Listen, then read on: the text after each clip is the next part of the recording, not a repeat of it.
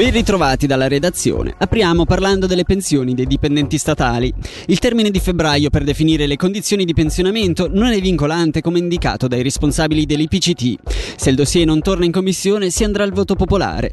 È quanto dichiarato dal gran consigliere democentrista Paolo Pamini, relatore del rapporto di minoranza che porterà le firme di Lega e UDC. Ricordiamo che l'obiettivo della politica è attenuare gli effetti della futura riduzione del tasso di conversione per non alleggerire le pensioni di migliaia di dipendenti statali. Sentiamo quindi Paolo Pamini. Il rapporto di minoranza purtroppo lo stiamo scrivendo in queste ore, sarà altamente incompleto perché stiamo attendendo dal governo e dalla Cassa Pensione risposta a circa una quarantina di domande. Queste risposte non arriveranno per tempo per il dibattito parlamentare. Abbiamo chiesto di dibatterne in novembre e la maggioranza dei colleghi e delle colleghe hanno preferito andare settimana prossima in aula. Abbiamo delle perizie giuridiche interne che abbiamo commissionato che giungono alle conclusioni opposte a quanto ci è stato detto, in particolare che è rilevante il termine ultimo per comunicare le condizioni di pensionamento dal 2025 e via, quelle del 24 la Cassa le può decidere autonomamente. Ci è stato detto che bisognava farlo entro febbraio dell'anno prossimo, ma del parere giuridico ci dice che invece non c'è un termine perentorio limite, quindi si potrebbe tranquillamente avere tempo fino all'estate dell'anno prossimo. Chiederemo semplicemente di rimandare in commissione l'oggetto. Se invece la maggioranza dei colleghi deciderà di approvare il messaggio, molto probabilmente chiederemo il voto popolare perché dobbiamo tirare il freno mano davanti a tutta l'incertezza che c'è.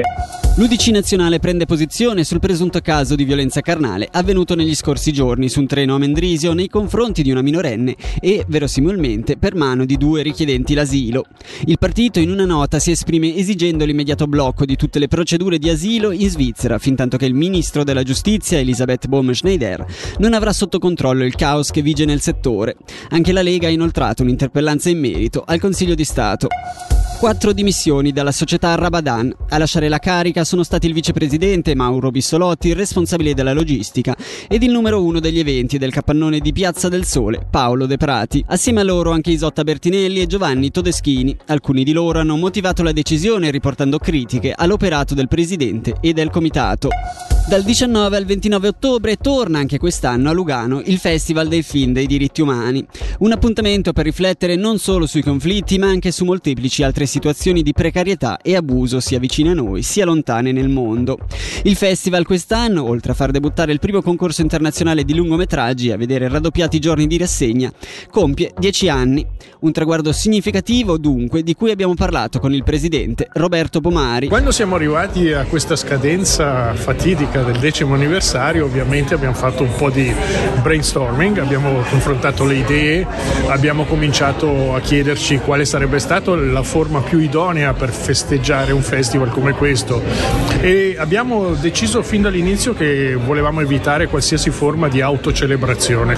E no, abbiamo deciso di farlo nel modo che ci è più consono, in un certo qual modo è quello di valorizzare ulteriormente i film che noi andiamo a scovare, che andiamo a programmare, creando una sezione competitiva su invito. Con il direttore del Film Festival dei diritti umani di Lugano, Antonio Prata, abbiamo invece parlato di quanto riserverà il programma delle proiezioni, un cartellone per riflettere sui conflitti del mondo, ma anche sulle difficoltà e gli abusi che riguardano l'Occidente. Sono circa una quarantina di film. Da quest'anno abbiamo anche la possibilità di fare questo concorso internazionale, quindi otto film faranno parte del concorso. In questi 40 film c'è un po' di tutto. Quest'anno c'è soprattutto molto Occidente, che in fondo l'Occidente credo che in questi ultimi anni sia veramente andato molto indietro a livello di diritti umani dal punto di vista proprio del rispetto, del cercare di non calpestare quelli che sono i diritti fondamentali dell'uomo. Penso quindi a situazioni di lavoro molto precarie, molto difficili, gente che lavora anche 12 ore al giorno in situazioni molto confuse e caotiche, a rischio anche di vita, spesso sì, proprio anche da noi in Occidente.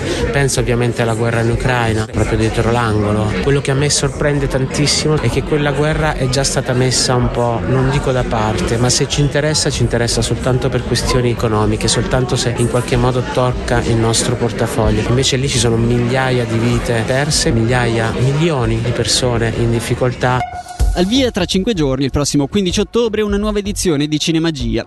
La rassegna, giunta alla 38esima edizione, proporrà come tutti gli anni 20 proiezioni rivolte a bambini, ragazzi, giovani e adulti al Gran Rex di Locarno. Sentiamo le peculiarità di quest'anno con Francesca Snider, direttrice artistica. Questa 38esima edizione ha in programma 12 eh, lungometraggi e 14 cortometraggi per un totale di 20 proiezioni tutte al Gran Rex di Locarno, sono diversi anni che siamo lì e sempre come le scorse edizioni con una programmazione rivolta sia alle scuole dalla scuola dell'infanzia ai grandi, poi invece domenica e mercoledì pomeriggio tendenzialmente per tutti, tutti vuol dire dai bambini di 4-5 anni fin con eh, eh, papà, mamma, parenti, amici e, ed è quello che è bello a Cinemagia, cioè questa eterogeneità degli spettatori. Tendenzialmente tutti i film sono in italiano perché desideriamo che sia un'esperienza vissuta assieme cioè di poterne poi parlare ancora a casa nei giorni seguenti con gli amici, ma in famiglia e